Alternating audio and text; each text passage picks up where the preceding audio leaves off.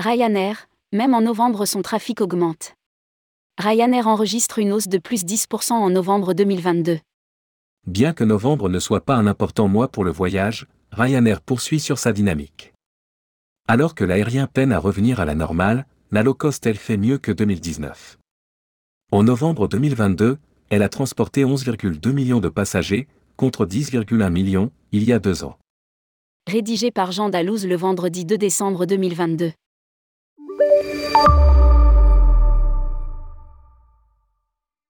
C'est l'une des rares compagnies internationales à avoir mis plus de capacité en 2022 qu'en 2019. Et visiblement ce pari semble être remporté. Ryanair vient de publier les statistiques de novembre, la low cost réussit à faire bien mieux qu'avant la pandémie.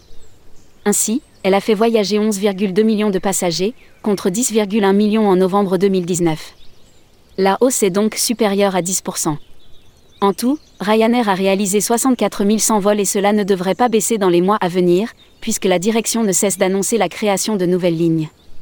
Ainsi, elle ouvrira en mai 2023 une liaison entre Toulouse et Pafo, Chypre.